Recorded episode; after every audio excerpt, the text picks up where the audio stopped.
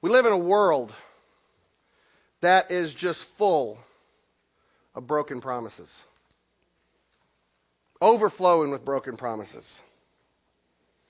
I remember when I was in the Army back in the 1990s, and I was listening to guys who were getting ready to retire. They were in their last year or two, and they were talking about how the Army had promised them when they, when they signed up back in the 80s and 70s that if they would serve their country for 20 to 30 years, they would have benefits that would last their entire lifetime. And yet the TRICARE system, which is the Army medical system, was changing over to where these guys, these retirees, were being told that when they got out, they were going to have to pay for their own medical insurance through the Army. Now, it was a cheaper amount of money than, say, other guys did, but, you know, this was a promise that was made to these men and women. It was a promise that was given to them that, that they would have these benefits, and yet things changed and, and promises were broken. And those kind of those kind of promises, when that happens, it hurts. I remember my dad when he was nearing retirement. He was looking at how the railroad was telling him all of the things that were going to change.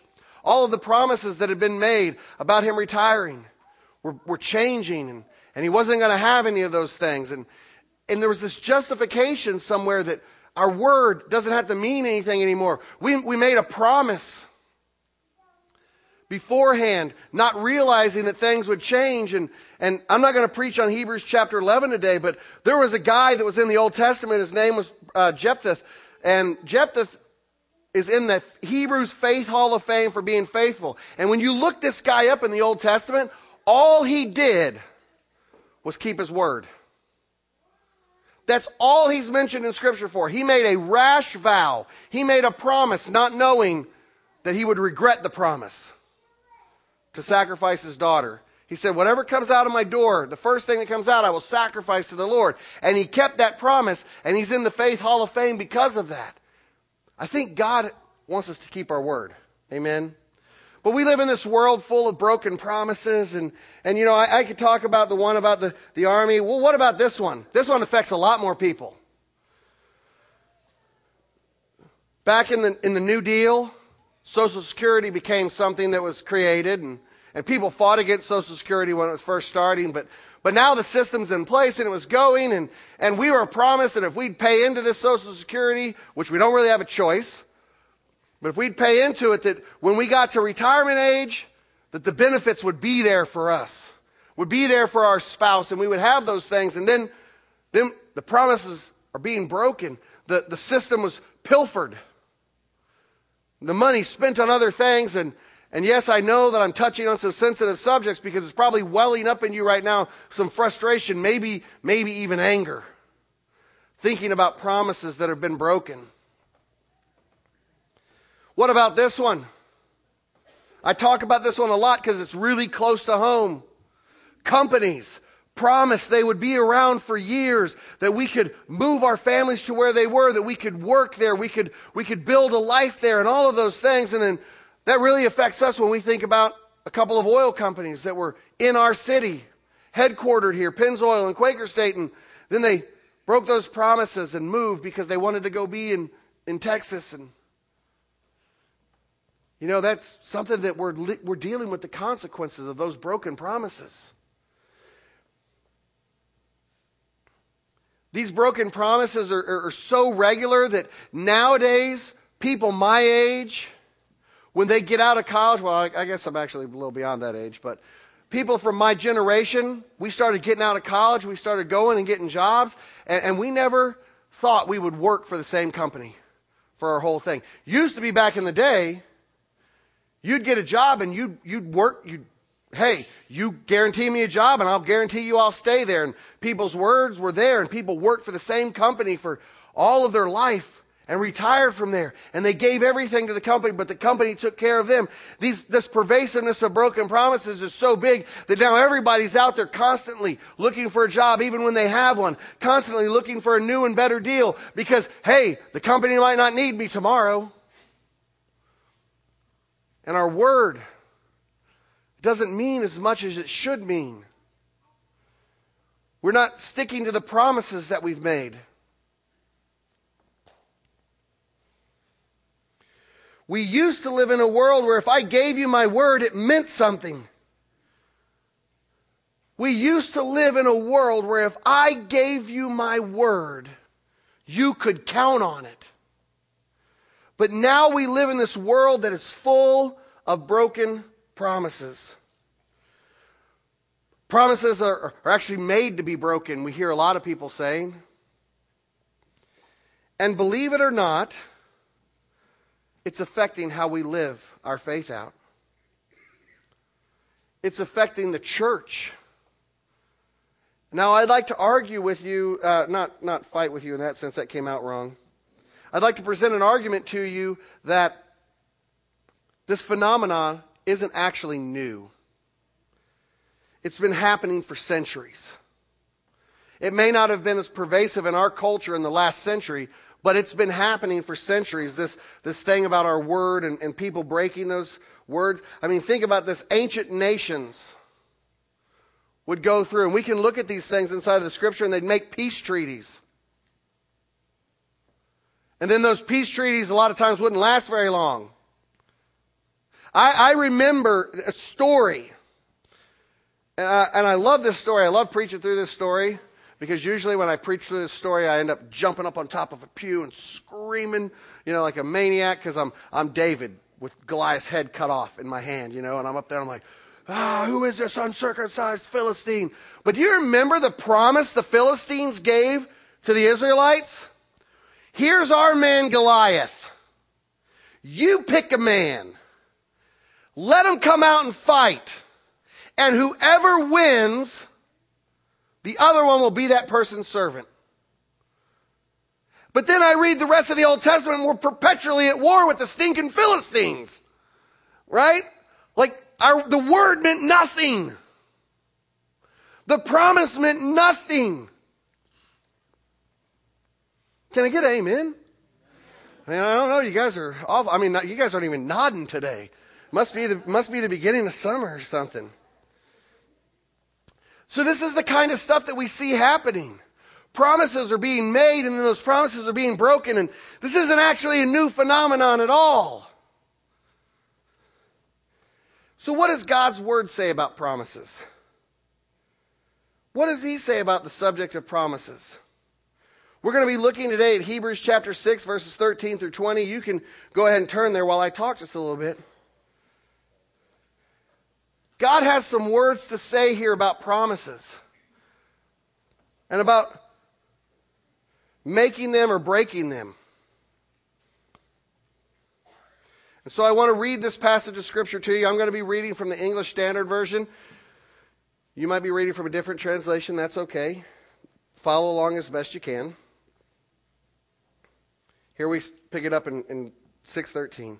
For when God made a promise to Abraham, since he had no one greater by whom to swear, he swore by himself, saying, Surely I will bless you and multiply you. And thus Abraham, having patiently waited, obtained the promise, for people swear by something greater than themselves. And in all their disputes, an oath is final for confirmation.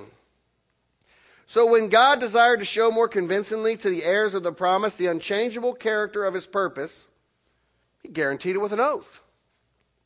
So that by two unchangeable things, in which it is impossible for God to lie, we who have fled for refuge might have strong encouragement to hold, fat, eh, hold fast to the hope set before us. We have this as a sure and steadfast anchor of the soul, a hope that enters into the inner place behind the curtain. I just want to hit that verse again. That's such a good verse. You know, we have this as a sure and steadfast anchor for the soul. A hope that enters into the inner place behind the curtains where Jesus is gone as a forerunner on our behalf, having become a high priest forever after the order of Melchizedek. Let's pray. Lord, in this passage, you talk about promises. And, and you talk about other things too, but Lord, we're focused on the, on the communication of, that you're giving us about promises. And so we ask your Holy Spirit would come and teach us and guide us today. Lord, I, I pray that my words would be few and that your words would be many. Lord, I pray that you would, you would strike from my mind anything that's my agenda and that your agenda would be the only thing that comes forth today. And that you would speak into the lives of your people. A very powerful word on promises, so that today we can walk away in faith and assurance. And it's in Jesus' name we pray. And God's people said, Amen. So I want to give you the backdrop to this passage of Scripture. In this passage of Scripture, we see that God is aware of the shaking nature of promises in our turbulent world. It comes right out of this passage. I mean, you see that God is aware of this. he's not stupid, right? I mean, he's God. He knows everything. But he communicates to us that he realizes that we live in the shaky world of promises in, in several ways. God knows that we have a hard time trusting promises. Now, I don't know how many of you want to admit that, but, but I know that I personally have a hard time trusting promises. I mean, I've had people promise me stuff and then have to dig the blade out when they stick it in me. Right? I've had bonuses promised. I've had other things promised. When I was working uh, at the first church plant, uh, I was working bivocationally at the Walmart distribution center. I looked the general manager of the distribution center in the face because my two-year-old niece had died, and he gave me his word about what he was going to do so that I could be a part of my family's grief and mourning. And he never had any intention of keeping that word. He just wanted me out of his face. I, I got to be honest with you. I kind of have a hard time trusting promises when, when people look me in the face and, and assure me that they're going to. Fo- now, I'm not saying that it's right for me to not. I'm just saying I struggle with that, right? Because I've had people do that. I mean, especially when a little two year old girl is, has passed away and then to have the rug pulled out from underneath of you just to be told something just so that you'll leave, get out of his face. I mean, come on, really? And I don't know, maybe you guys have had moments like that where you've you've had those things happen in your life. God knows that we have a hard time trusting these promises sometimes. And I think that's why he's talking about these promises here. I think that's why he's he's trying to assure us of his promises. He knows that we have a hard time. The proliferate Translation, please. Come on, somebody's got the gift of interpretation. Bring it. The wow, I can't. I wrote this word. The proliferation of broken promises actually causes us to instantly disbelieve someone if they promise something. Right? Now, I know that that's not jumping out from this passage, but I'm, I'm just trying to point out that God knows this about us. Amen? And I'll point out how He knows here in just a moment. I mean, let me give you a couple more examples. If a politician, and I don't care what party, okay, this is not a political speech. If a politician makes a promise, raise your right hand if you think that they're going to keep it for sure. I don't see any hands. right? I mean, I don't care what party or lack of party you're into. I mean, we just expect that if a politician is talking, if his lips are moving, it's probable that he's lying or she's lying. Amen. I mean, it's just like that promise us. I don't believe it. Why? Because we've been promised so many things and told so many things by both sides. And it's really just about getting back in office. It's not about actually following through with anything. Right? Well, here's another one. The elders and I were talking about this the last, in the last week, uh, about warranties and extended warranties. Okay? We so much don't expect stuff to be work as promised that there's like, you go to Walmart and buy a toaster and they offer you an extended warranty for the $20 toaster. You know, somebody's like, what kind of toaster are you buying? Toasters have been 20 bucks for 30 years, pal. But, but you go in there and, you know, used to you go in and you buy something and it's just supposed to work. Now, we're offered extended warranties for anything to work past a year. Right? Well, it's got a manufacturer's warranty against defects for one year, but then you got to spend just as much money mailing it back in to get it fixed. You might as well just go buy a new one. But hey, if you buy this extended warranty, we'll come out to your house and fix it. And I'm going, really? But it's become such a pervasive part of our culture that we buy these extended warranties or, or we're at least tempted to buy these extended warranties because we just assume that whatever product that we're buying that's supposed to work won't work. That's going to break down at some point way earlier than it should have. And, and for good reason. It's breaking my heart. I just had to replace my hot water heater this week. My old hot water heater was 24 years old. I think this next one I'll be lucky if I get 10. Right? You know, we just, but it's become like, hey, I used to get a product that was promised. I mean, we moved in our house and the refrigerator that we had in the house that we bought was made in the 50s or 60s, uh, 60s, I'm sorry. It still worked. And I didn't have to get an extended warranty for it. And it kind of still kind of works. Enough that we put it in the basement and trust it with some stuff, but not all stuff. Right? Stuff that can go up and down in temperature and be okay, like, you know, those little popsicles that are in the plastic thing, all enclosed. That way, if it melts, it doesn't make a mess or spoil. Anyways, I digress. But we expect stuff to give out, right? We expect, we expect that the promiser is not really going to follow through. Right? And we were talking about this, you know, looking at products and stuff and, you know, about extended warranties and all that kind of stuff. It's kind of ridiculous when we have to have these conversations, I think. And God understands, I believe He communicates in this passage of Scripture, that, that He understands this pattern has sometimes even caused us to doubt Him, the God of all the universe, when He makes a promise. I think God understands that. I'm not saying that God wants us to doubt Him, but I think that God understands that we are affected by the things that are going on around us. We're, we're a product of the culture in which we live. We deal with all of those things. And God, He understands that in our, in our human tendencies, in our, in our, when, when the sin nature tries to arise again, when those doubts try to come, he understands that. And so he speaks to us boldly in this passage about his promises, trying to give us a surety because he knows that we struggle believing these things. So what has God done in this passage to assure us of this? What has he done to show that he really feels the way I'm, I'm saying that he does? And I think it has to do with the things that he's done in this passage that shows that. God has staked everything on His Word to us, and He is not afraid to point it out.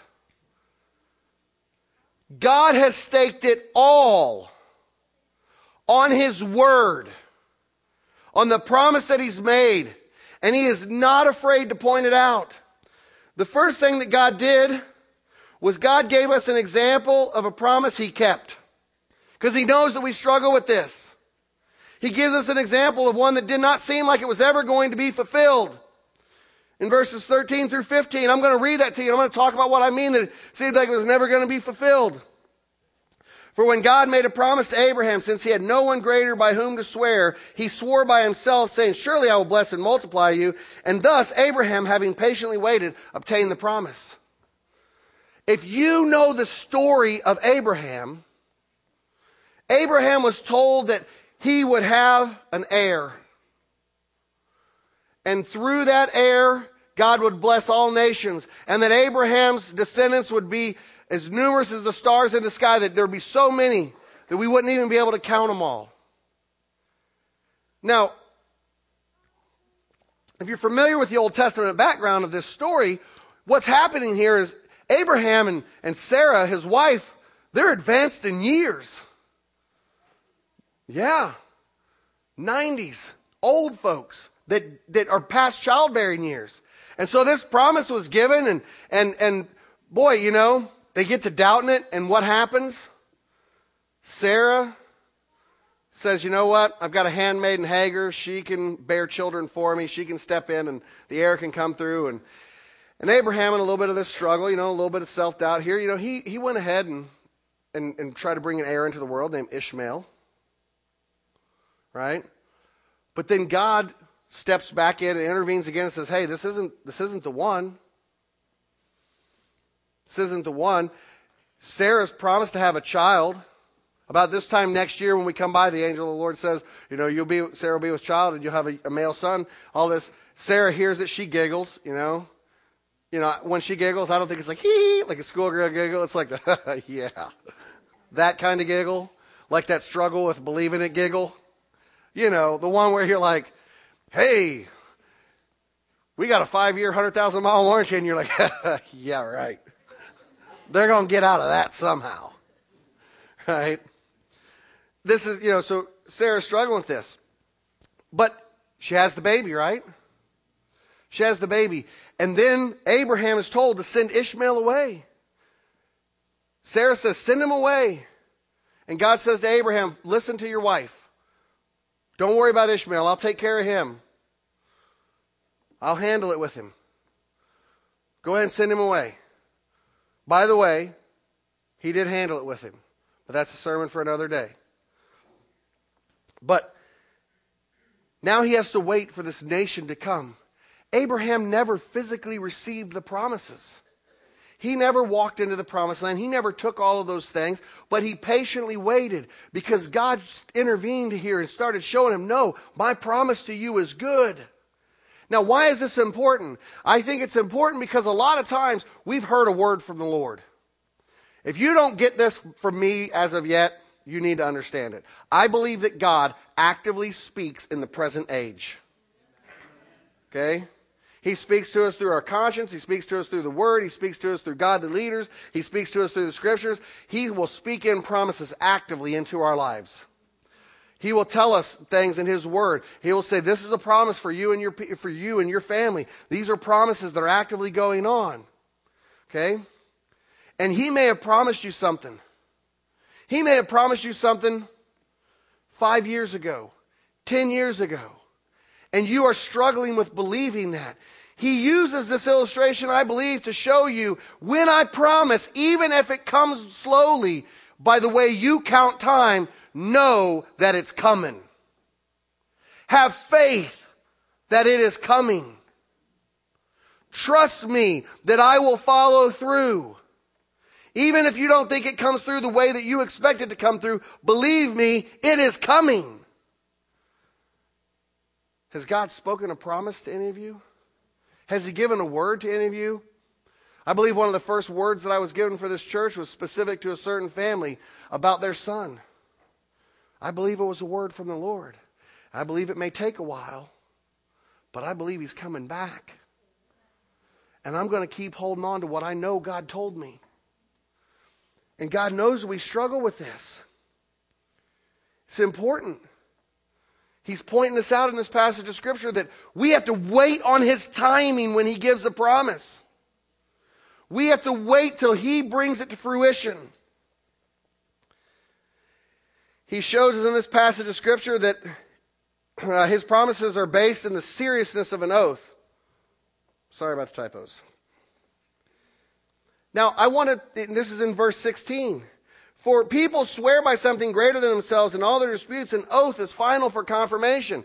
Let me talk about the seriousness of an oath. Now I want to talk about, I want to start with us, how serious we take it. God takes it even more serious. If you go into court and you take an oath and you swear to tell the whole truth and nothing but the truth, so help me God, and then you lie, you have perjured yourself, and there's are criminal charges that are filed for that. And you go from being a law abiding citizen to a criminal with a record. We take it serious. We take an oath serious. Look, it's really funny that Walmart had this double standard because Walmart has a standard that if you lie one time, they will fire you instantly on the spot.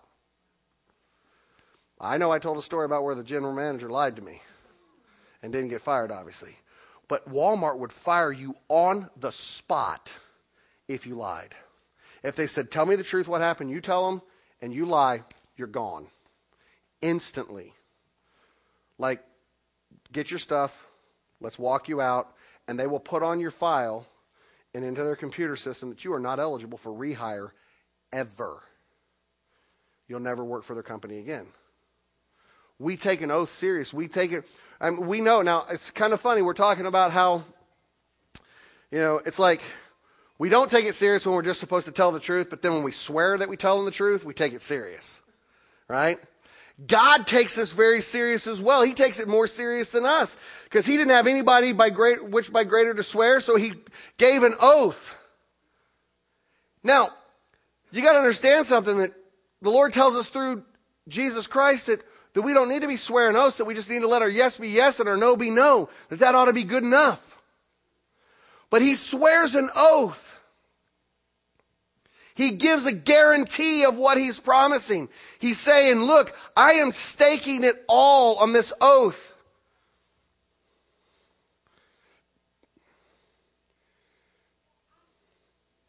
The third thing that God does is he points out that promises are based on more than just his oath. They're based on his very character. Look at verses 17 through 19. So when God desired to show more convincingly, yes, I got to put that tone in there right? I think sometimes we try to read our Bibles like this. So when God desired, desired to show more convincingly to the heirs of the promise the unchangeable character of his purpose, he guaranteed it with an oath. Like, and you're like, really? But I think if you put some tone in there, some inflection, all of a sudden it makes more sense. So when God desired to show more convincingly to the heirs of the promise the unchangeable character of his purpose, he guaranteed it with an oath, so that by two unchangeable things in which it is impossible for God to lie, we who have fled for refuge might be, have a strong encouragement to hold fast to the hope that's set before us. God does this in an oath. He promises all of this in an oath, and then he says, but you know what? It's not just on that oath. I will do it by two things. Number one, I will give you my oath. And number two, it is impossible for me to lie. It is based on my character. It is based on who I am. And if I give you a promise and I don't follow through with it, then I'm not the God of all the universe. Then you can't trust me with anything. He bases it all on his character. He is willing to stake his reputation with all of humanity on the promises that he gives. When God gives a warranty, you don't need the extended warranty because the one that he gives will work. Amen? When God tells you that He's going to do something, He's going to do it. Now, I think He's assuring us of all of this and He's doing all these things, things for, for several reasons. Right? But one of those reasons is so that it will build trust in Him. Let me just, let me just talk to you real quick about God's character. About what kind of God we serve. This is a God that as we look in the scripture, we find out he cares about our pain. I mean, I think about the words that Paul, the apostle Paul writes that he says, you know, if we suffer it is for your sake, and if we com- and if we are comforted it is for your sake, so that we can comfort you with the same comfort we ourselves have been comforted with. See, God cares about your pain. He cares about all of these things. And so he's enabled his people to be able to step in and minister and, and stand alongside of you and comfort you and give you peace and give you these things and be the hands and feet of Jesus. I And this is a God who loves. This is a God who's passionate. This is a God who has character. Right?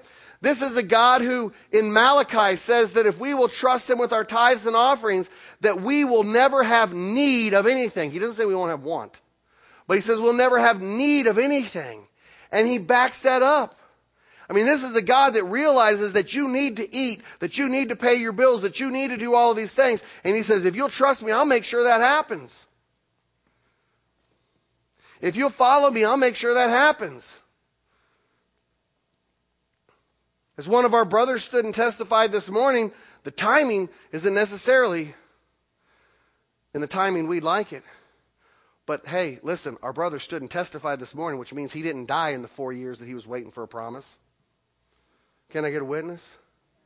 I mean, he doesn't count time the way that we do, but he says, Hey, I love you and I will intervene and I'm doing for you what needs to be done.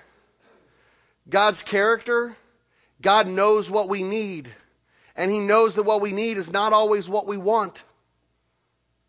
There's an old classic rock song that says something like that. You can't always get what you want, right? But you get what you need. Now, I understand you guys are like, why is he bringing that up? Because I think that, you know, that guy was hitting on something there. We don't always get the things we want from God, but we do get the things that we need from Him in His timing. When He's ready. This is His character. He's a holy God. In him there's no deceit, there's no sin. He's a merciful God.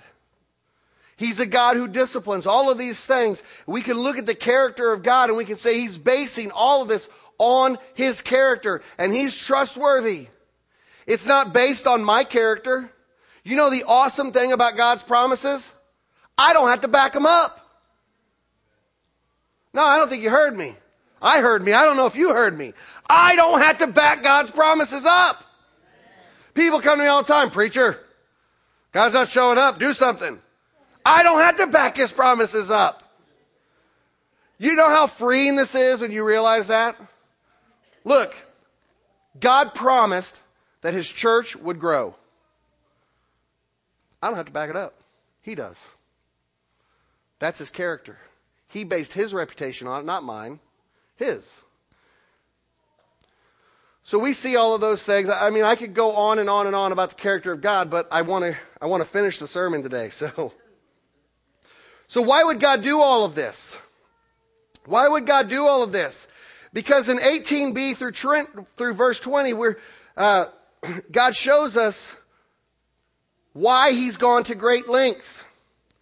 So halfway through verse 18, we who have fled for refuge might have strong encouragement to hold fast.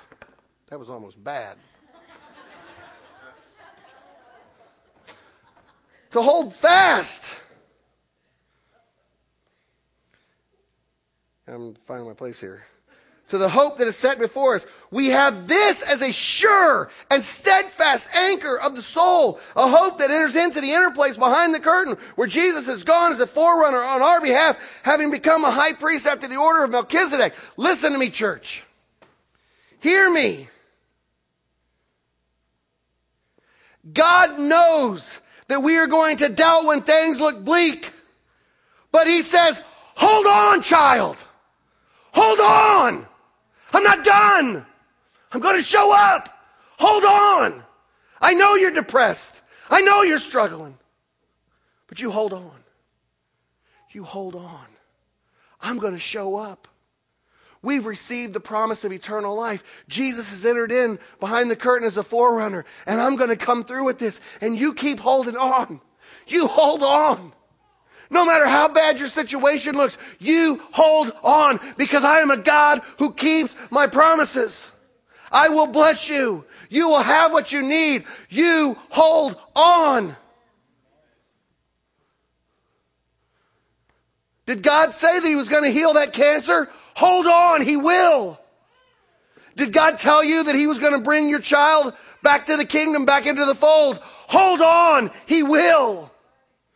Did God tell you that He was going to provide a job for you? Did He give you that word? You hold on. Did God tell you that He would enter into your marital problems and all of these struggles? Did you hold on? Hold on. God is going to be involved, church. You hold on. Do not give up. You hold to his hand. You say, Daddy in heaven, pick me up and hold me. I'm, I'm fading here. I'm feeling a little weak. I'm getting a little, little frustrated. I'm getting a little down and depressed, but I'm going to hold to your never changing hand, your ever unchanging hand. I'm going to hold to you. I'm going to cling to the promises. I know that you've spoken to me. You've told me that if I come to you and if I trust you, that you will make all things work together for the good of those who love you and are called according to your purpose. I love you, Lord. You called me according to your purpose, and so I am holding on to the promise that all things are going to work together for my good. We sing a song like that. You work all things together for my good, right? We sing that song.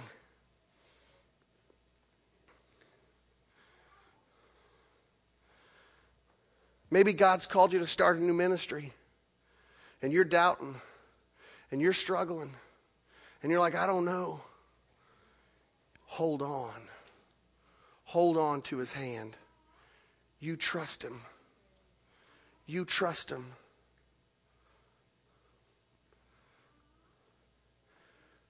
Maybe God has spoken into your life about you fill in the blank.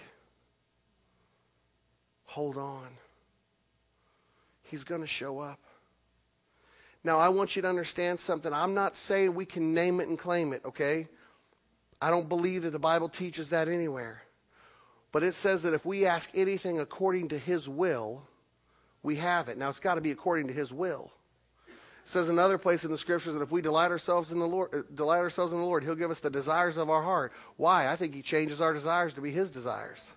He gives us new desires. He gives us a new heart. He does all of these things. And we begin to thirst after the things that He wants us to thirst after. We begin to desire the things that He wants us to desire.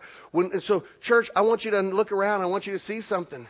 I, I want you to see what's been going on in our midst. Our church is growing, and I believe that God has spoken a powerful word over our church, that it is going to continue to grow, that God is going to continue to do amazing things in our midst. It's kind of interesting. Today is probably one of our lower attended Sundays, and I think it's bigger than the Sundays before a year ago. God is doing something, but even if it slumps down, we hold on. Let me tell you what it looks like when we hold on. 20 years ago, OCCA moved from up on the hill down to here. There's about 140 people who went to church here, I think, at that time, if I remember the stories correctly. When they moved from up on top the hill down to here, the church grew down to 40 people.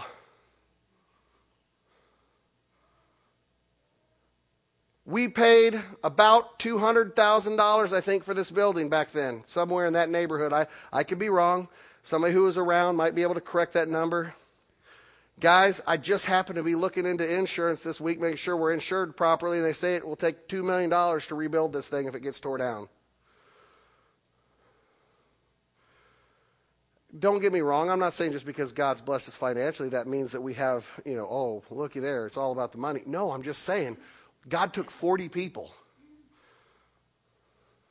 and put together something that could move us into the future, that could move us into His purpose for this community. We hold on to that. Sometimes we're going to doubt. I, there was a moment three or four months into this, I, I doubted. And thank God I had a sister named Stacy who looked at me and said, Wait a minute. You said when you were at council that God spoke to you and said, You're getting ready to enter the most fruitful time of ministry in your life. Hold on. We all need encouragement. We all need encouragement. The thing that's critical in all of this is that we have to know that God spoke the promise. Again, I can't just name and claim anything. I can't say, well, God, I, I want a Ferrari, so, you know, I'm believing you. You know, God has to speak it to us, has to be based in His truth. But we can hold on and we can wait on His promises, knowing that it's going to come to pass. Here's what I want to say to you. When God gives us a promise, we can hold on to it knowing that it's coming. This is not a merely wishing that it will come true. It's believing with everything that we have. It's beginning to take faith filled risks based upon those promises that He calls us to. We, are taking a faith filled risk this week as a church. We're, pew, we're pulling our pews out. We're putting in the new chairs on Friday and Saturday, believing that God is going to continue to grow the body, believing that God wants to do something. We're pursuing him saying, God, what are you doing? And it's not all about the numbers. I mean, we don't, it's not all about the numbers. It's not about that. But we're believing that God cares about our community and wants to impact it for his glory and for his honor. I'm going to show you homework in a minute, and, and, and with the homework, it, it's basically going to hopefully build up the promises in your life, the, the faith in those promises. Now, I want to explain something about homework real quick. Somebody asked me about this this week. You do know the slide says H O N E, right? And I'm like, yes. It's on purpose. I said, You do know there's a sword on there, right? And they said, Yes. And I said, Hone, like sharpening, right? Like we're sharpening the sword. It's homework, it sharpens us. So the homework is, is an intentional wordplay. Just wanted to share that. Now, what is homework? It's passages of Scripture that we read so that you know that pastor's not just making this stuff up. These are little short passages These, this is this week's homework, and then we're going to have a response time. And I know we don't have an altar call every week, but this week, friends, we're going to have one. Monday, 2 Peter chapter 3, verses 1 through 13. Tuesday, Habakkuk chapter 2, verses 1 through 4. Wednesday, Hebrews 10, 32 through 39. Thursday, Deuteronomy 7, 6 through 16. Friday, Second Chronicles 6, 12 through 17. And Saturday, Psalms 89, Psalm 89, 19 to 28. Look, all of these passages of Scripture, and they're going to be up there for you to keep writing, all of these passages of Scripture are about God being trustworthy when He speaks a promise. When He promises you something, you can take it to the bank. Now, it may not come in the time that you want to see it come, but friends, you can take it to the bank. God is going to show up in an amazing, amazing way. So, Father, we come before you. We've, we've looked at your word. We've looked at the fact that you are trustworthy, you are reliable, and that you speak promises into our lives, and that we can believe them. Now, Father, speak to your people. Remind us of the promises that you've given so that we can come to you in pursuit of those things. And it's in Jesus' name we pray. And God's people said, Amen.